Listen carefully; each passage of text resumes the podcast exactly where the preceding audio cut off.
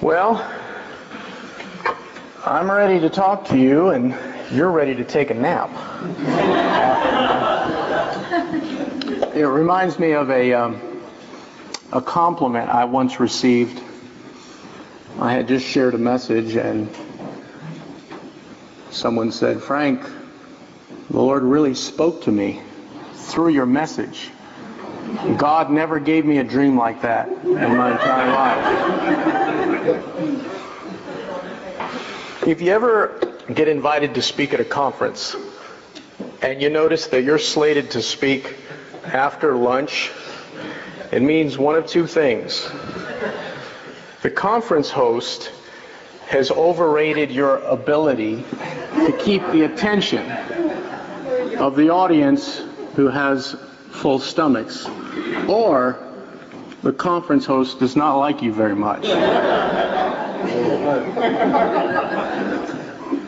Or the conference host has never organized a conference. That's no clue. One day to the next. Thank you. I'll choose to believe that one. This is an introduction to church. And so in this session, I'm going to attempt to discuss with you the church meeting. And this will be an introduction to the church meeting as it is envisioned in the New Testament. Um, I really wish I had nine weeks to cover the subject because there's going to be a whole lot that that we can't possibly go into. So this will just be an overview. The Lord's Supper, a woman's role in the church meeting, decision making, leadership, the community nature of the church, the community lifestyle of the church, the mission of the church are all beyond the scope of this message. So I'm just going to take a slice out of the entire picture of what the church is and how it functions and just focus our attention on the meeting of the church as it is envisioned in the New Testament.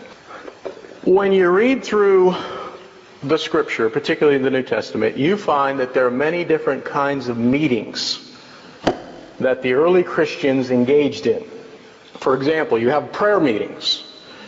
Remember when Peter was put in prison and he was about to be executed? The Christians in Jerusalem gathered together and they began to touch the throne of God for Peter. Amen. And of course, when the Lord answered, they didn't believe that it was Peter who was released. Yeah, exactly. Thank God for that story.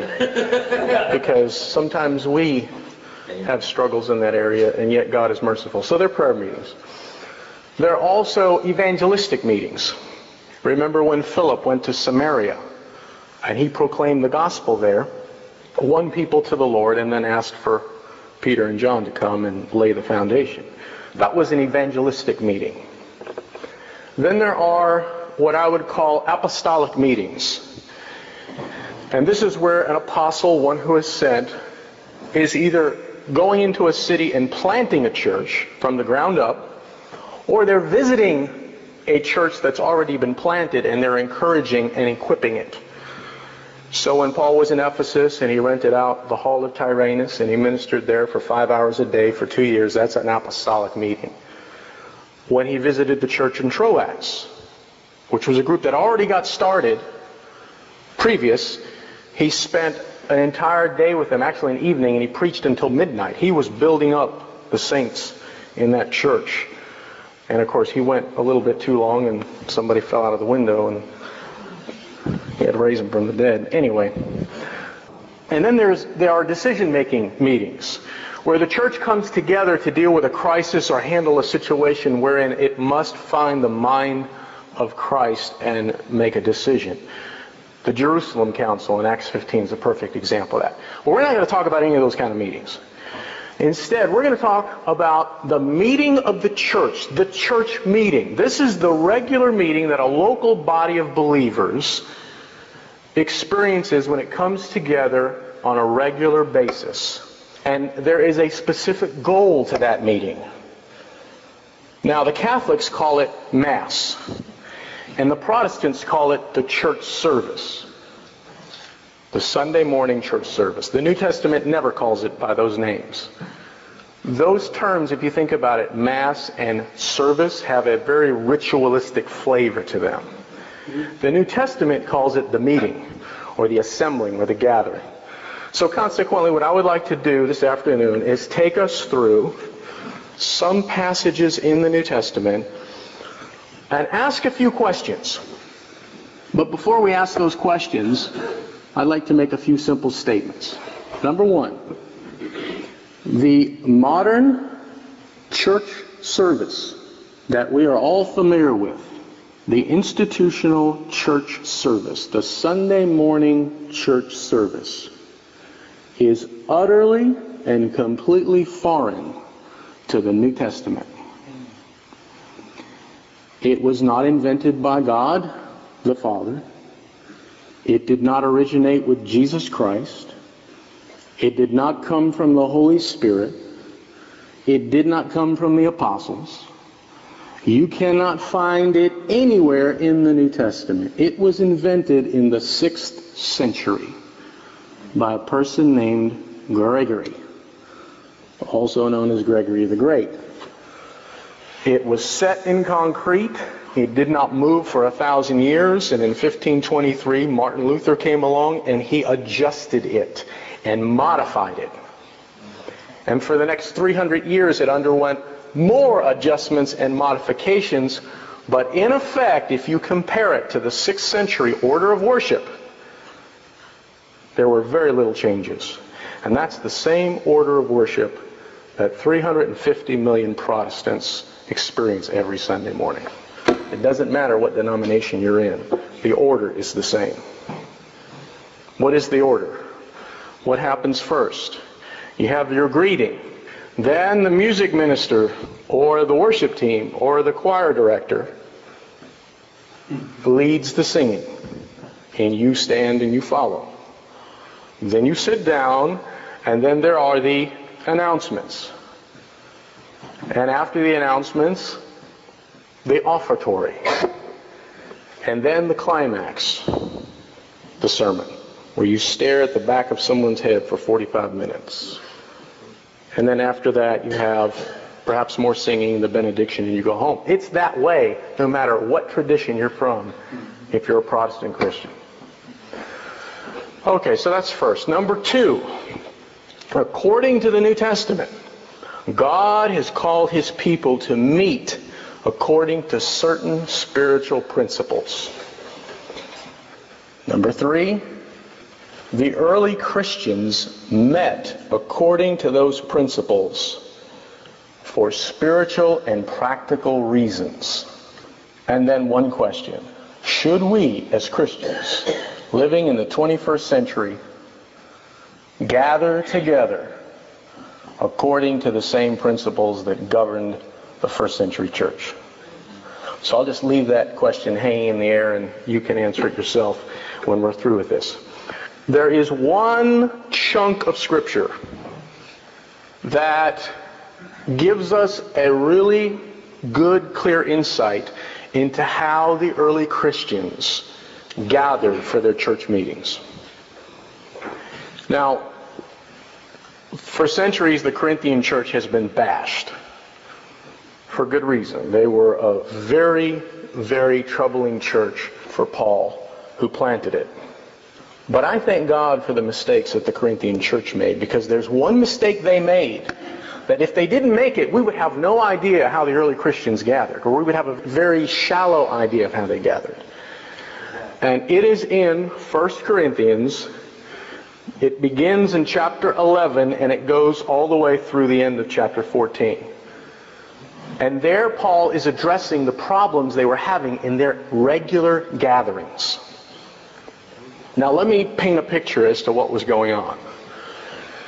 The Corinthian church was very zealous for spiritual gifts, but they took it to an extreme, and they particularly enjoyed speaking in tongues.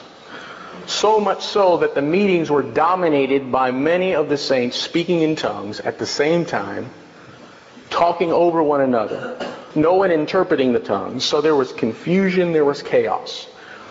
And Paul begins to write about their meetings and he addresses these issues. And when you look at that whole passage, it is as if the Holy Spirit pulls back the curtain and we get to peek inside a first century church meeting. It's the only place in the entire scripture where this happens. And so what I would like to do is go through that passage and make some observations about it. Okay?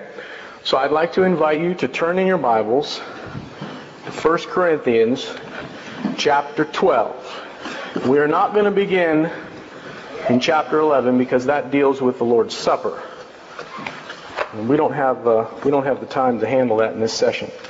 But turn to 1 Corinthians chapter 12. I'm not going to read the whole passage. Instead, I would like to lift some selections from chapter 12 and chapter 14, and then we'll weigh in after we do that. 1 Corinthians 12, verse 1.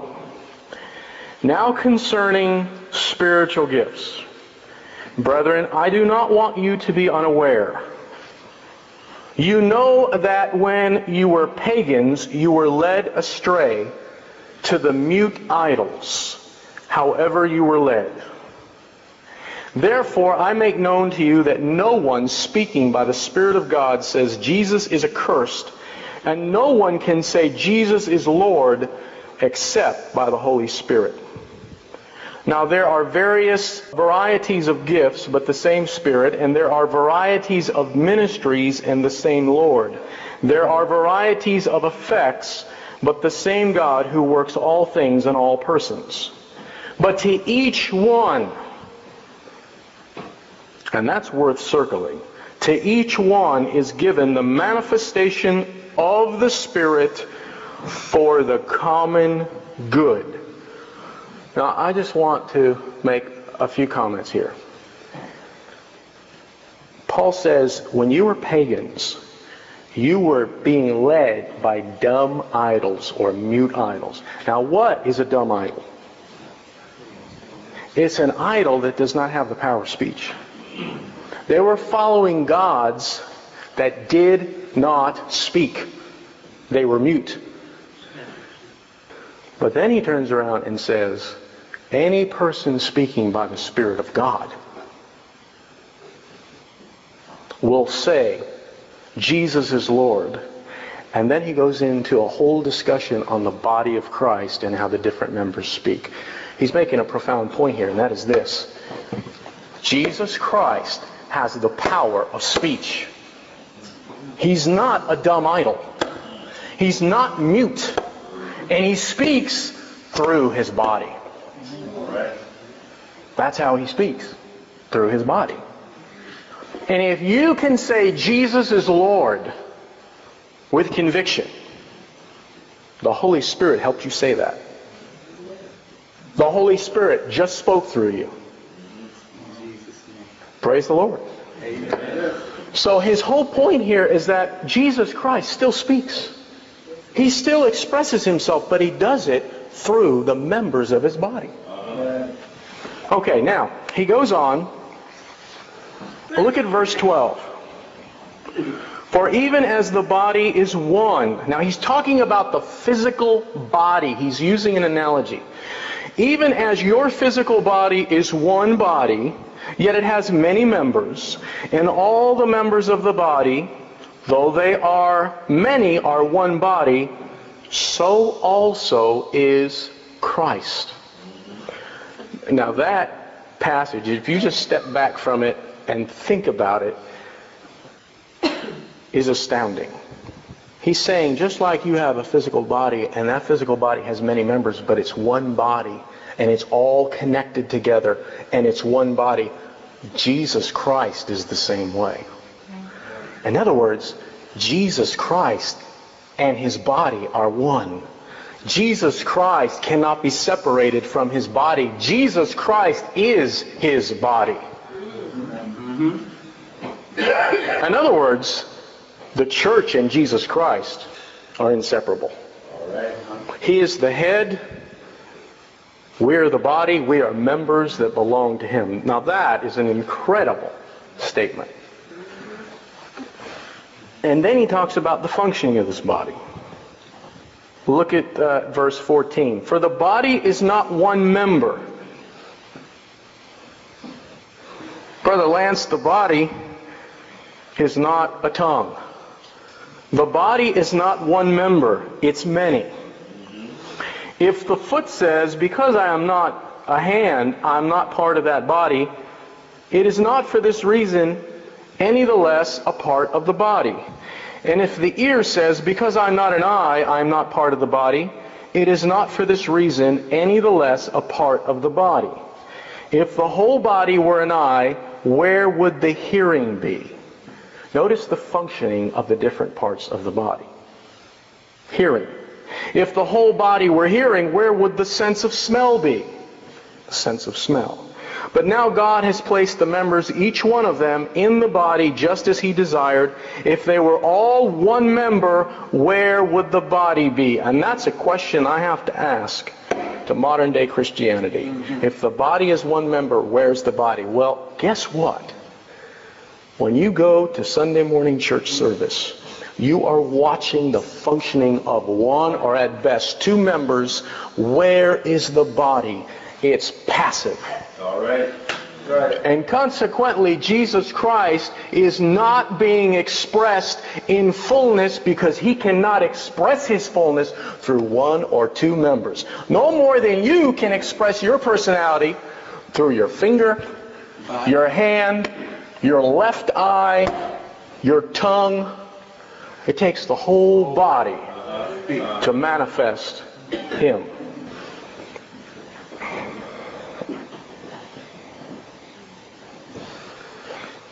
Verse 20, but now there are many members, but one body. The eye cannot say to the hand, I have no need of you. Or again, the head to the feet, I have no need of you.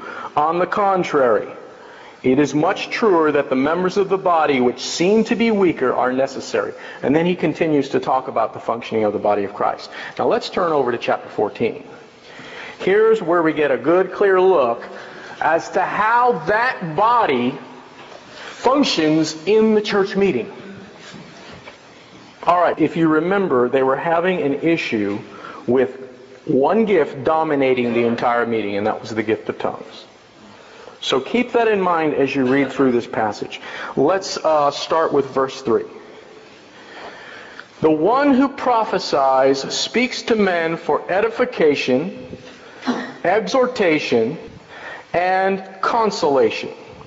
One who speaks in tongues edifies himself, but one who prophesies edifies the church. Now, I would like to just stop here and perhaps redefine prophesying. I grew up in a number of different denominations, and one in particular uh, taught an awful lot about what prophecy was. And Generally, I was taught the prophecy was giving a word from the Lord to an individual about their life or a word from the Lord about the future. And I would say that that is an incomplete understanding of prophecy. The Apostle John, who penned the book of Revelation, made this statement. The testimony of Jesus is the spirit of prophecy. A prophecy is an unveiling. A prophecy is a revelation. It is a revelation first and foremost of a person. It is a revelation of the Lord Jesus Christ. Go back into your Old Testament and read all the prophecies that were given, and you will note this one thing that the vast bulk of those prophecies in the Old Testament contained a revelation of the coming Messiah. They were speaking about the Christ. And if you go into the New Testament and you look at the apostles preaching with a prophetic anointing, whether it's through the book of Acts or they're writing their epistles to churches in crisis, they are speaking about Jesus Christ and they are unveiling Jesus Christ. Who is the author of prophecy? The Holy Spirit. Who does the Holy Spirit speak of? He does not speak of himself. He has come to testify of me, Jesus said. Consequently, I want you to see prophecy as a revelation of Jesus Christ, an unveiling of Christ. Consider that. Okay, what does prophecy do? It edifies. That means it builds up. It exhorts. That means it encourages. And it comforts. Okay, now look with me at verse 12. So you also, since you are zealous of spiritual gifts, seek to abound for the edification of the church. What does the word edification mean? That's right, sister. To build up. We heard our brother Lance talking about God is a builder. And he has an intention to build a house and to build a city. Well, to edify means to build up. And we're going to talk about what that building is being built up into a little bit later. So it's to build. It is to build up. Look with me now at uh, verse 23. Therefore, if the whole church assembles together, now there you have a reference to the church meeting. If the whole church in Corinth assembles together, and all speak in tongues, and ungifted men or unbelievers enter, will they not say that you are mad? And that's exactly what was happening there. Confusion and chaos. But if all prophesy, and I want you to underscore those words, all prophesy. Not some, all prophesy, or all reveal Jesus Christ. All unveil Christ. All speak of Christ. And an unbeliever or an ungifted man enters, he is convicted by all. He is called to account by all. The secrets of his heart are disclosed, and he will fall on his face and worship God, declaring that God is among you. Now, I don't know about you in this room, but I have watched this happen many times in a church meeting. And I'll say this to you. If you ever experience a church meeting, first century style, and you continue to, this will happen. It will happen. Verse 26. What is the outcome then, brethren? What's the summary? What is the final point? When you assemble, when you meet, each one, that's worth circling. Yes. Each one, each one. Who's left out of that? Each one, every member has a psalm, has a teaching, has a revelation, has a tongue, has an interpretation. Let all things be done for edification.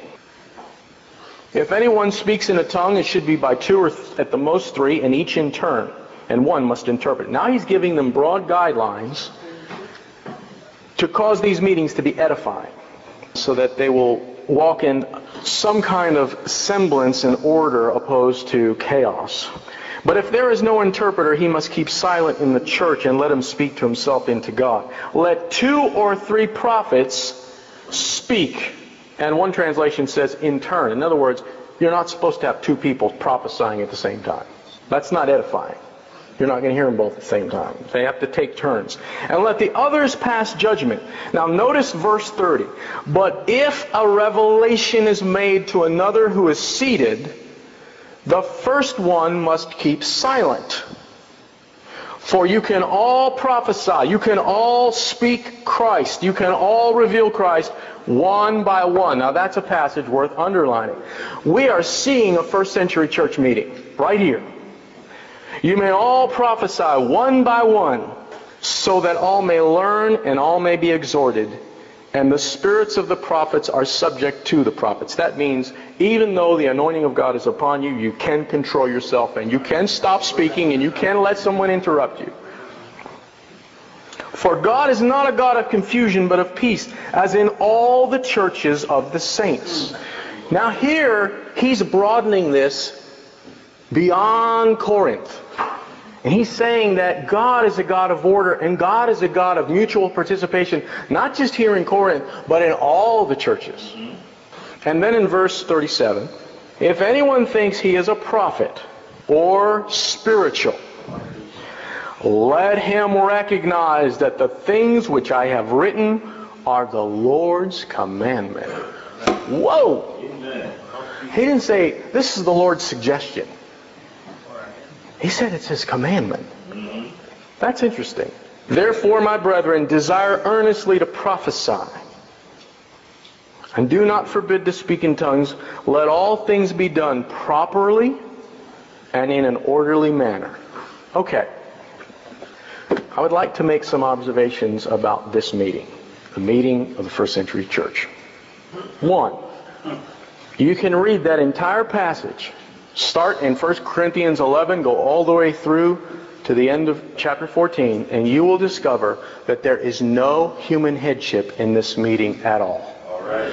That means there is no one leading this meeting. Amen. There is no human being controlling it. There isn't even anybody facilitating it. Mm-hmm. Brothers and sisters, there is no New Testament basis at all for the modern pastor as we know him to be. There's none. The New Testament mentions pastors, plural, one time. One time, and it never defines it. But if you read carefully, you will discover that the man that we call pastor today did not exist in the first century. You will never find a man called the head of a church. You never will find a man preaching sermons. Every time the church meets, you will not find that. It is not there. That was an invention of the Reformation in the 16th century, and it was a throwback to the Catholic priest. A Protestant pastor is a Reformed Catholic priest historically. And you'll find the word priest in the New Testament but it's not that man running around with the backwards collar and wearing black. In the same way, the modern pastor cannot be found in the New Testament. This meeting has no human headship at all. But guess what? There is someone leading this meeting. But he's invisible. and he is head of his body. And he's expressing himself through that body because that body is functioning out of the very life of the head of the church that dwells inside of them. Now, the New Testament has quite a bit to say about the headship of Jesus Christ. He is head over his body. Headship and lordship are two different things, although they're related. Lordship is the relationship that Jesus Christ has with his people as individuals. Many people know Jesus Christ as a Lord. They are those who have given their lives to him and said, You're the Lord, not me. I give my life to follow you. They know the lordship of Christ, but headship is a reference to his relationship to his body corporately. That's when a group of people say, We are not going to follow and we are not going to put above us and we are not going to be controlled by a human being. We are going to put ourselves under the headship of Jesus Christ, for he is head of his church. And we are going to submit to his headship. And we will not allow a person to dominate us with their gift. There are few people in this earth today that know his headship. But this stands at the very center of what God is wanting from his people to make the headship of Christ a reality. Now, I want you to notice something else about this meeting, and that is, even though they were having all these problems, Paul never said to them, guys, you're messing up. You don't know what you're doing. It's confusion. It's chaos. I need to send somebody down there to start giving you sermons every week you meet. And you need to just sit and listen. He never erected a human head. Now that's important. Instead, he gave them some broad guidelines. And he kept the headship of Christ intact. Okay, another thing you should notice about this meeting is that it is marked by mutual participation. It is an open participatory meeting where any member of the body can function. What does he say? When you come together, every one of you has something of Christ to bring to build up and edify the church. You may all prophesy. You may all reveal Christ one by one. I mean, it is peppered throughout the entire passage. The early Christians, when they got together, they did not come like we do to a church service to receive. They didn't come with the intention to get. They came to give.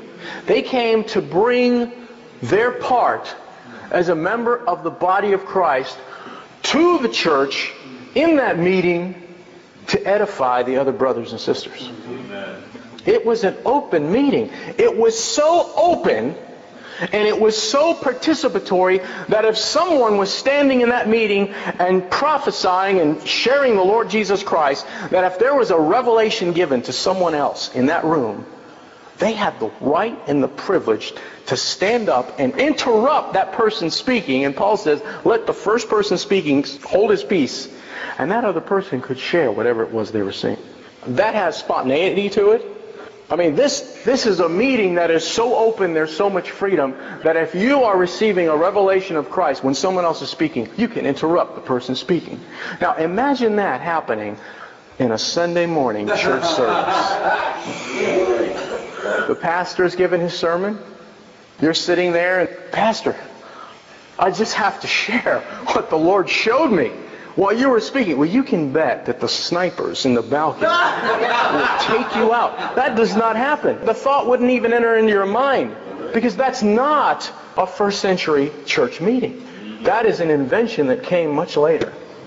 Okay, so it is an open participatory meeting.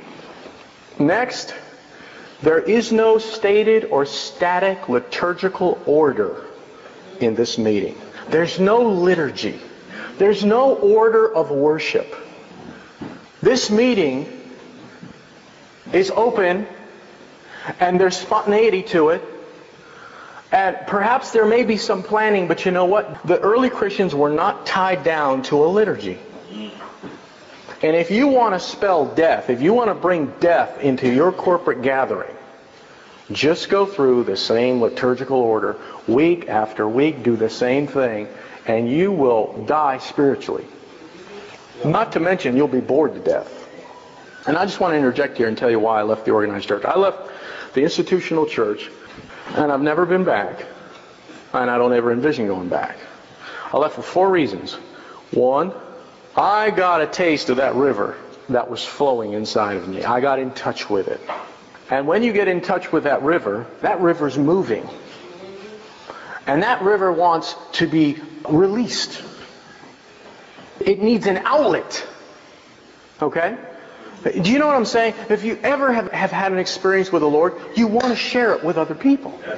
Because that movement in you is not for you only. It's for the body of Christ. But then you go to church on Sunday morning, and guess what? You have been plugged, and that river has nowhere to go.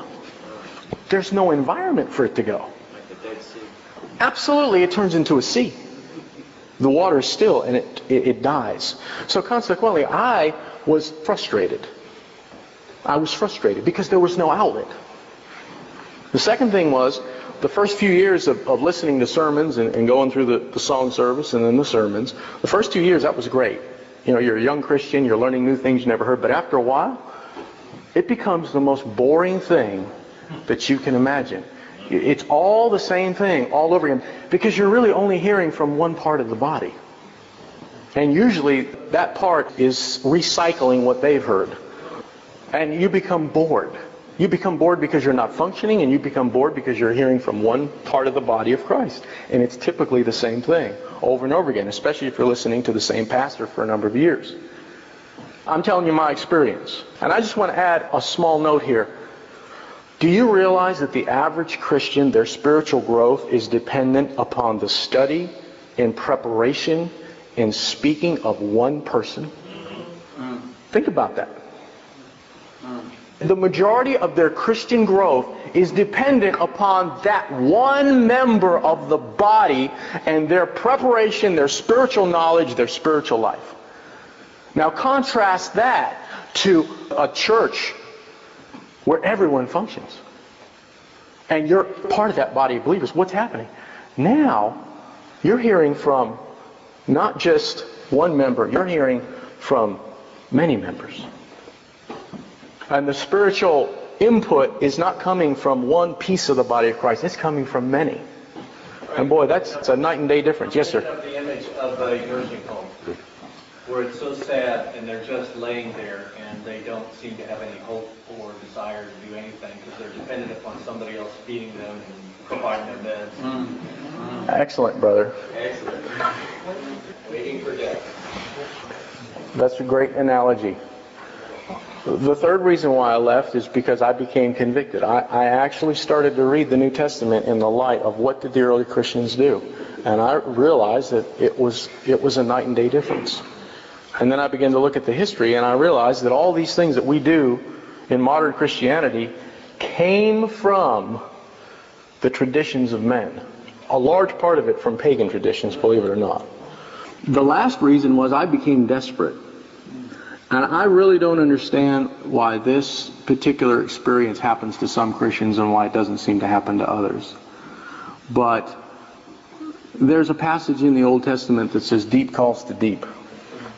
And there was something in me that was not satisfied with what I was seeing and hearing. And I do believe that any person that gets that bug will come to be desperate in institutional Christianity and will be looking for that depth. My own personal judgment is that modern Christianity is so shallow that you can hardly drown a gnat in it. It is very shallow. I met that depth when I left the organized church and I began to gather around Christians who were attempting to meet under his headship. So this is a meeting that has no liturgy. Another observation is that there is no tension between an open participatory meeting where every member is free to function and order. Mm-hmm. There's no tension there. And this is the great clerical objection. Well, if we open up our church meetings and we let everyone share, we're going to have chaos. Well, actually, that's not true if put this word if in bold. If those people are equipped to receive from the Lord and if they're equipped to share that same Lord with one another, they will be able to experience some of the most glorious meetings where Christ is seen and revealed that you and I could ever imagine. And I'm not speaking out of theory, brothers and sisters. I have been in scores of meetings. Now, I've been in scores of dead meetings. And I've been in scores of meetings that were horrible. And some of them beyond mention. But I have been in meetings that were so glorious that you felt like you left the earth. And you left saying, I saw, I heard, I experienced the Lord Jesus Christ through not one person, but many. Amen. So this business about, well, you can't have order and an open meeting is hogwash. That can happen. But it does take a little bit of equipping for a group of saints to get there, and I want to talk about that later. Okay, one more thing. You notice how he talks about if you all speak in tongues and someone comes in there who is unlearned that word there is uninitiated. In other words, they're a new convert. They're very new to the Christian faith. Or he says they're unsaved. They'll think you're crazy. Well, there's a principle there, and that principle is this that the first century church meeting matched the culture where it was being experienced, where the church was meeting. It matched the culture to the point where somebody who wasn't even a Christian can come in there and feel comfortable and not think it was weird or strange or foreign. Now, there's a point here to be taken because I have been in many house church meetings where you wonder what planet these people came from. Because so many things are so weird and bizarre. But this is not the meeting of the first century. There's order in this meeting, yet it's open, yet there's freedom. And at the same time, an unbeliever can come in there, not only feel comfortable, but fall on his face mm-hmm. and say, God is among you. That happens when the body of Christ is unleashed to function and given a little bit of help as to how to do that in an orderly way. Mm. And I say that out of my experience.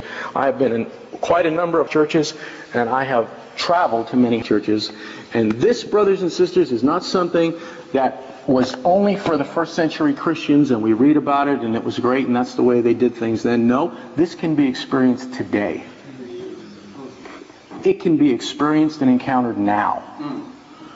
And I will say this you have never lived until you have been in a meeting where God's people have been equipped to know Christ, to experience Christ, and they come to that meeting ready and prepared to share Him with one another. That is one powerful experience. And I'll tell you something else. That is transforming. Well, this brings me to answer the question, why did the early Christians meet like this? And I said in the opening, they met this way for spiritual and practical reasons. I'd like you to turn to Hebrews chapter 3. I've heard a lot of people say, well, you know what? That's the way the early Christians met when the church was immature. And they just got started. But we have evolved. And so consequently, you know, going to a building and sitting down in a pew and listening to sermons, well, we've evolved to that. I think that is the most ridiculous thing I've ever heard in my entire life. Because what we're seeing in the first century is the purity of the ecclesia, the church of God. And we're seeing the ways of God in the very beginning. If you've actually experienced what I'm talking about, and I hope you will have that experience if you haven't, you just compare the two. I know for myself, I can never go back and sit in a pew and listen to sermons. I, I just can't do it. listen to this poem.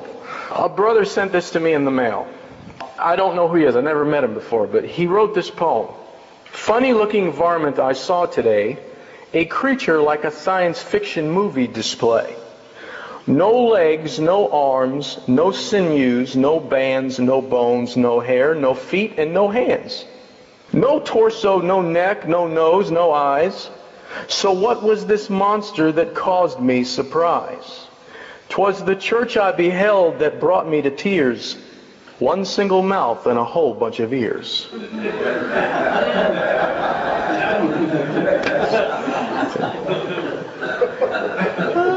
Pretty good. The purpose of the first century church meeting was the edification of the body. God has an intention, and, and Brother Lance talked about it. He is seeking to build a people together into the head. He's seeking to build a people together to reflect the head. And that building occurs by the body of Christ functioning, and we're told in Ephesians 4, the body, listen to this, builds itself up in love, in Christ. It builds itself up. But right before that, he says, God has set in the church certain members of the body designed to equip the church. To equip the church to do what? To build itself up. See? So there's equipping, and then their church builds itself up into Jesus Christ. Now, with that thought in mind, look at Hebrews chapter 3. This is not a pleasant passage, but it makes a point. The uh, Christians that are being addressed here in the book of Hebrews were under intense persecution, and many of them were Jewish, and they were turning back to the Jewish rituals and the synagogue services. And so the writer here gives them a series of warnings about returning back to the old law and the old way of life. And he says this in verse 12 Take care, brethren, that there not be in any of you an evil, unbelieving heart that falls away from the living God. Now, I don't know about you, but I don't want to have anything to do with an evil, unbelieving heart that falls away from the living God. That's not good news. How many of you have seen Christians come to the Lord, they start going to church, and their candle burns out? and they fall away and they're back in the world. Have you seen that before?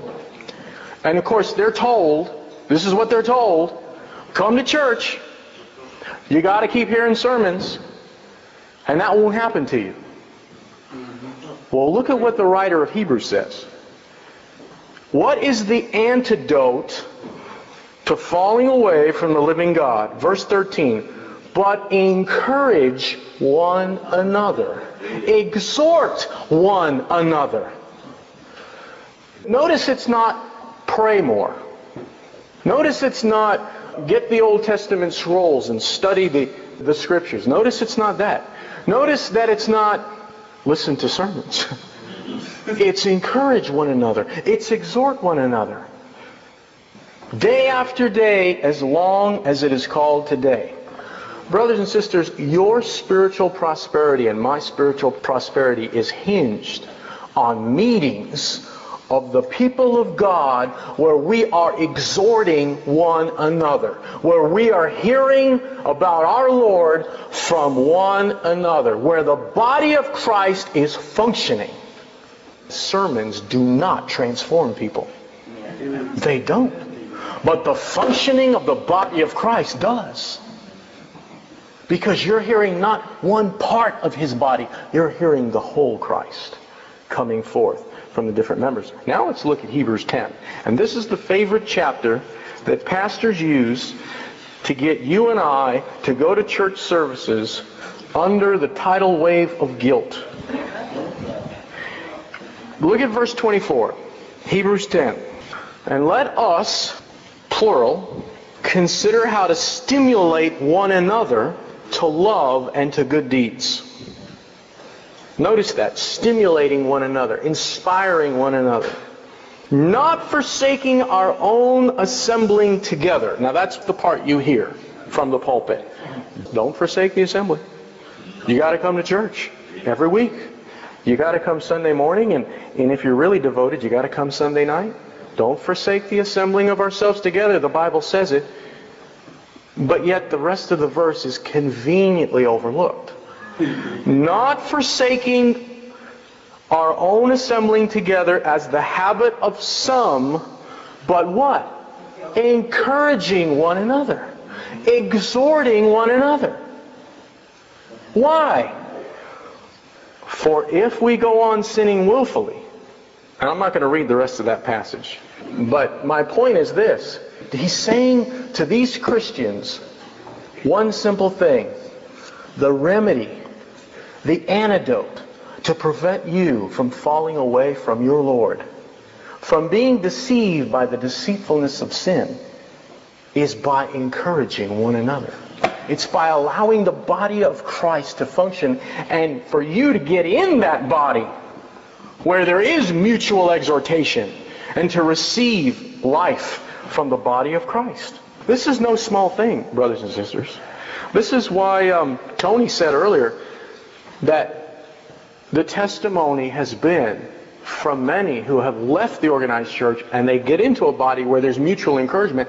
I've grown more in three weeks than I have in three years.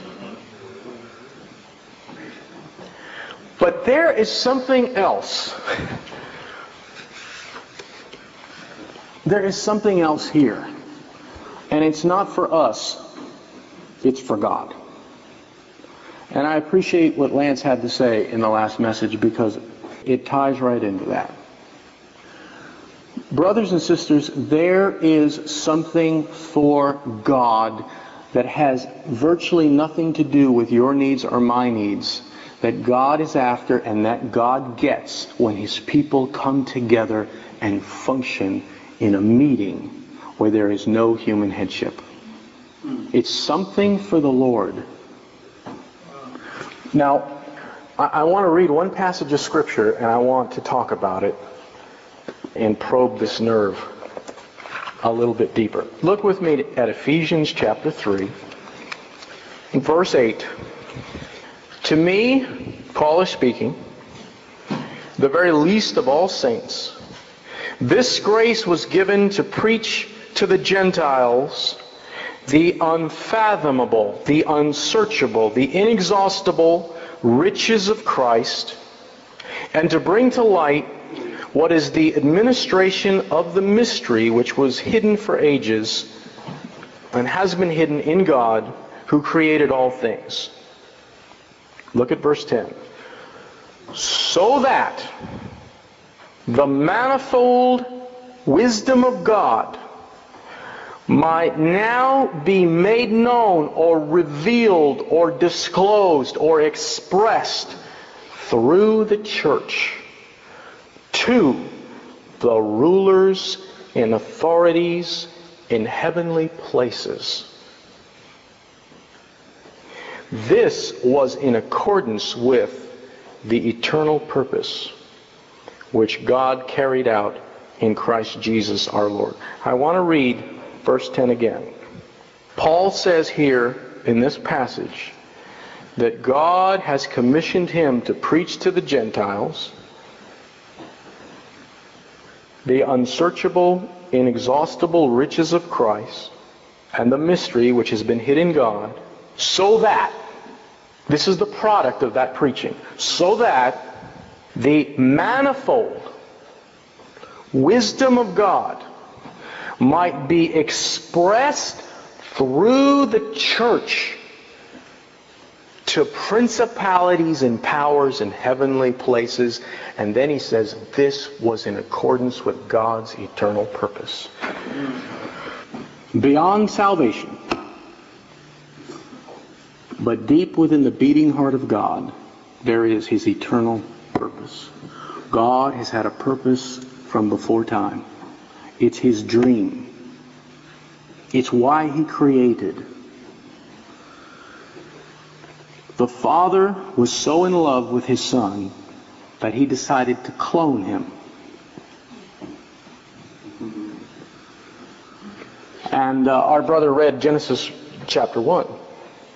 Man is created in the image of God. Now, in the Godhead, there's only one who bears an image, and that's the Son. Man was created to express and to bear the image of Jesus Christ in the earth. He was made to bear and reflect and express God's Son in the earth. And that brought great pleasure to the Father to see his Son revealed and expressed throughout this earth through man. And the other thing was that man would not only rule the earth, but he would subdue the creeping things. You know what the creeping things are? That's God's enemy.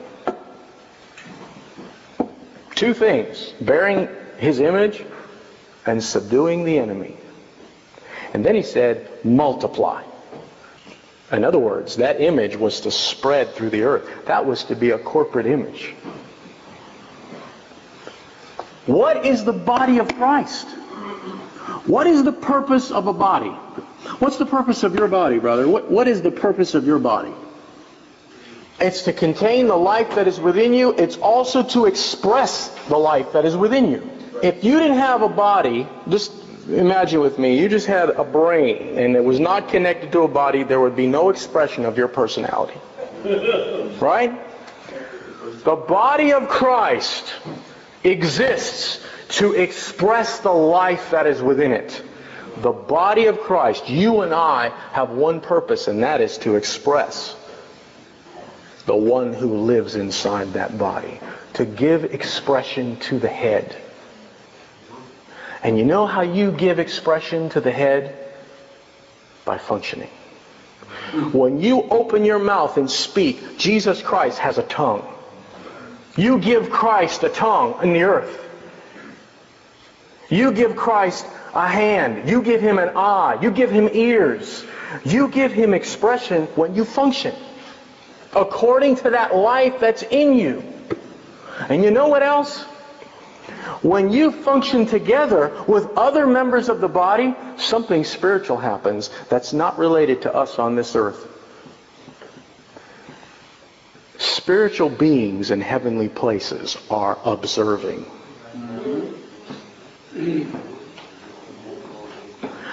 And listen to me and listen to me well. when God's people, when you and I, when members of the body of Christ put ourselves under his headship in a meeting when we come together and we're functioning, two things happen. Jesus Christ is now made visible. Amen. He's now made visible. You know the word ecclesia? It's the word translated church. You know what that means? What does that mean? Actually, it got that meaning later. In the first century, it didn't have that meaning. Anybody know what it meant in the first century? Assembly. Assembly. When you assemble ear, eye, nose, foot, hand, legs, tongue, you are putting together a person. You are making visible Jesus Christ. He is now made visible again in the earth when the body functions. And what does that do? That edifies the members of the body. You're built up by that flow of that river. But something else happens that does not have anything to do with the earth. The manifold wisdom of God is revealed through the church to spiritual beings in heavenly places, in other realms. In other words, listen to this, brothers and sisters. When the body of Christ comes together and gathers under Christ's headship, that is a testimony to you as members, to God, but also to principalities and powers. That Jesus Christ, uh-huh. the resurrected Lord, is still alive, and He's alive enough to lead His church invisibly. To lead fallen men like you and me. It is a testimony and a witness to principalities and powers that He's still alive. And you know what that does? That shames the enemy. That shames God's enemy, and God gets satisfaction out of that. God gets satisfaction out of that. It's not just for us. It's for the angels. It's for principalities and powers. It's for God himself. Because Jesus Christ and his body cannot be separated. And guess what? When you sit down in a pew on a Sunday morning or a Sunday night or a Wednesday night and you watch the program and you're sitting there as a spectator, as part of a passive priesthood, there is no testimony that Jesus Christ is alive and working through his body because you have a man that's leading the whole thing. No, it's when the body of Christ functions without a human head. And I'll tell you something, this is a very, very sacred thing. The meetings of the church, if I can communicate it this way, this is an important matter. This is not something that we just willy-nilly, let's come together and let's have tea and coffee and get to know each other. Well, that's good in the beginning, but there is something higher and deeper that God is after that goes back to his eternal purpose of creating man. This is the meeting of the church. Mm. And it edifies the body, it builds up the body, it manifests Jesus Christ, and it gives God glory by shaming his own enemy. It is a heavenly thing. This is an overview of the church meeting. And would to God that more of his people would come into this experience. Now, I want to close by attempting to make this a little bit practical. I really would need another session to go into the practicals of this, but I want to make a few observations. We just read a letter written by a man who went from town to town and basically preached the gospel, gathered a group of saints together, taught them about that life that lives in them, which is Jesus Christ, gave them a little bit of help in how to gather together, and then he left them on their own. Now, that church in Corinth was five years old when he wrote that letter to them. He spent 18 months there. 18 months of preaching the gospel, building that church, equipping that church, and then he left it on its own. Now, thank God they did not erect a pastor or a liturgy. Instead, they went the other way, and they went into chaos and confusion. If I had to choose between one or the other, I'll go that way any day. It's a lot better because you can always bring it back. You got a pastor there, forget about it. You're, you're done. It's over. But what's happening there?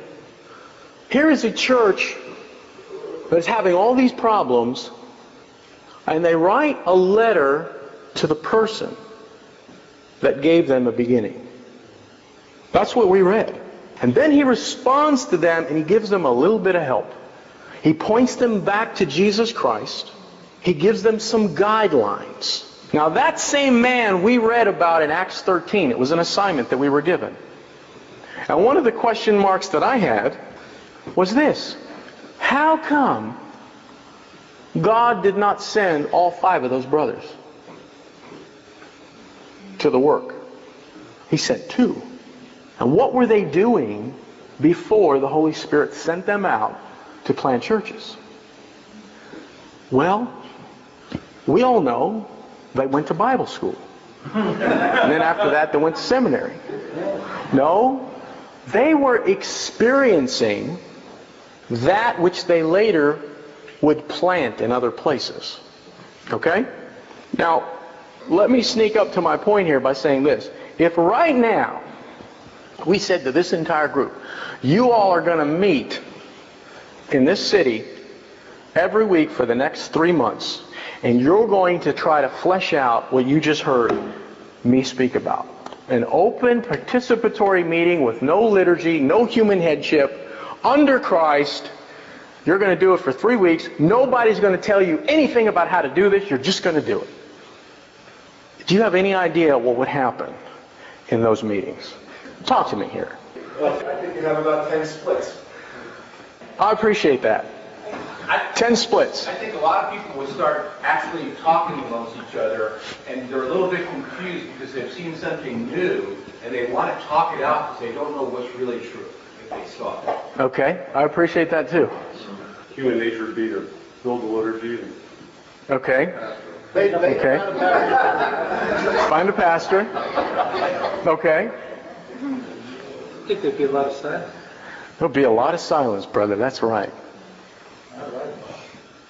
There would be a lot of silence among many, but there would be what among others? That's right. Somebody take over. Constant domination, chatting, no off switch, on and on. I mean, this is what would happen. All of these things would happen. And the reason for that is simple.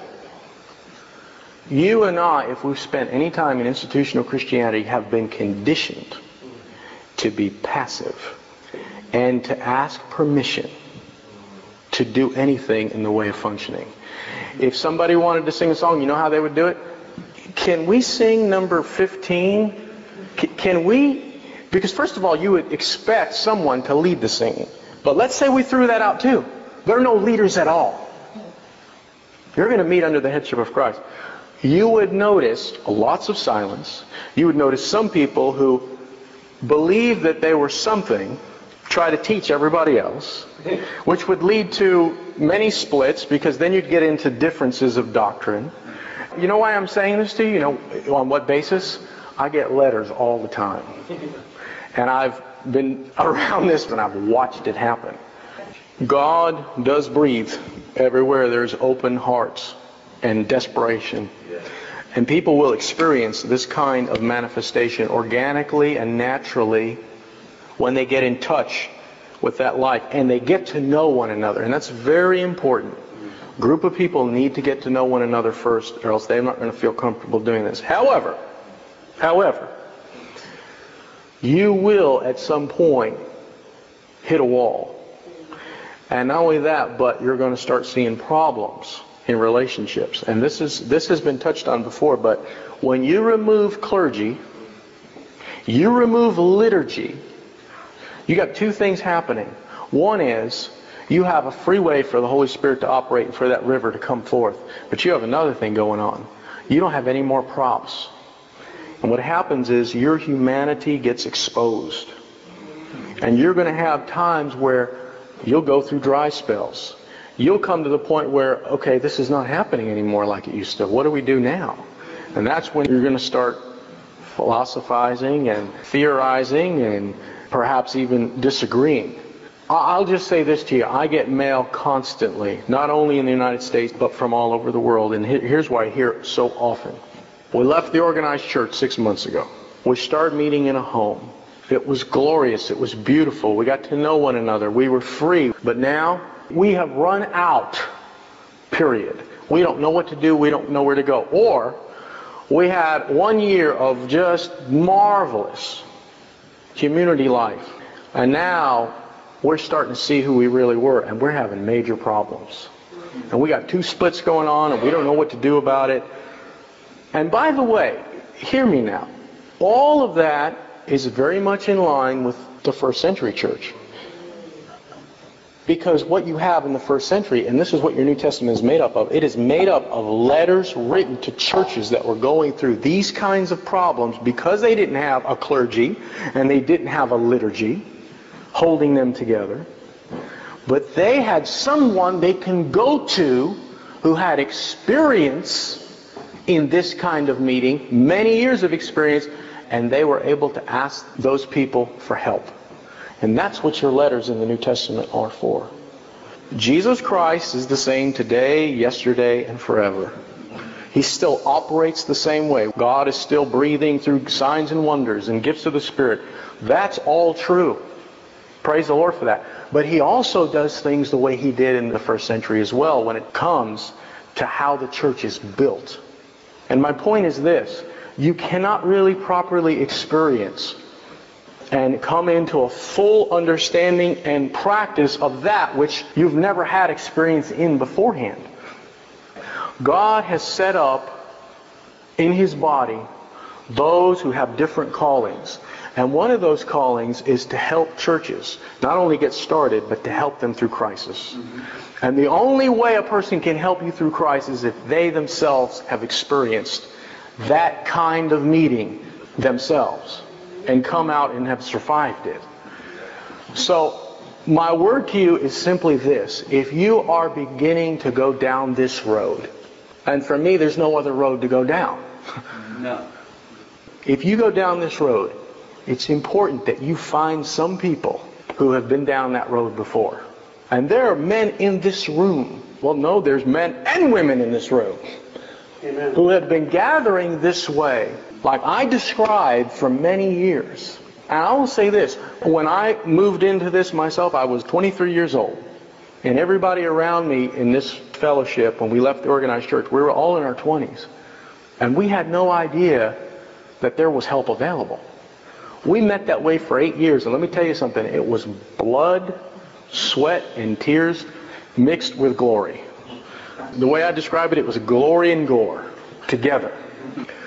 We had nobody to help us, and we went through two bloody church splits. We had struggles with meetings, seasons of terrible dry spells that lasted longer than they should have. We had countless problems. If we stand up and interview the people in this room who have gathered this way for over 10 years, and, and there are some in this room who who've done so, they can tell you stories that'll make you cry about what God's people can do to one another when you remove the safety net of the clergy and sitting in a pew passive. Because we are fallen, okay? Praise the Lord. Well, I'm still I'm still going at it. I would never go back. But my point is this. It is important that you realize that unlike us when we first started, we had nobody to go for help. It is important that you know that there are people in this room that have made themselves available and they help churches. It's important that you get connected with such individuals. It will spare you so much pain and heartache, and it will bring you into levels that you never imagined. Some of it shortcuts, to be quite honest with you, because they've been there before. That is my practical word for you, is to find individuals who've walked this path before and just pump them with questions and receive help from them because I tell you what, The eye cannot say to the hand, I have no need of you. He's placed us all in the body to do different things, and it's important that we learn from one another.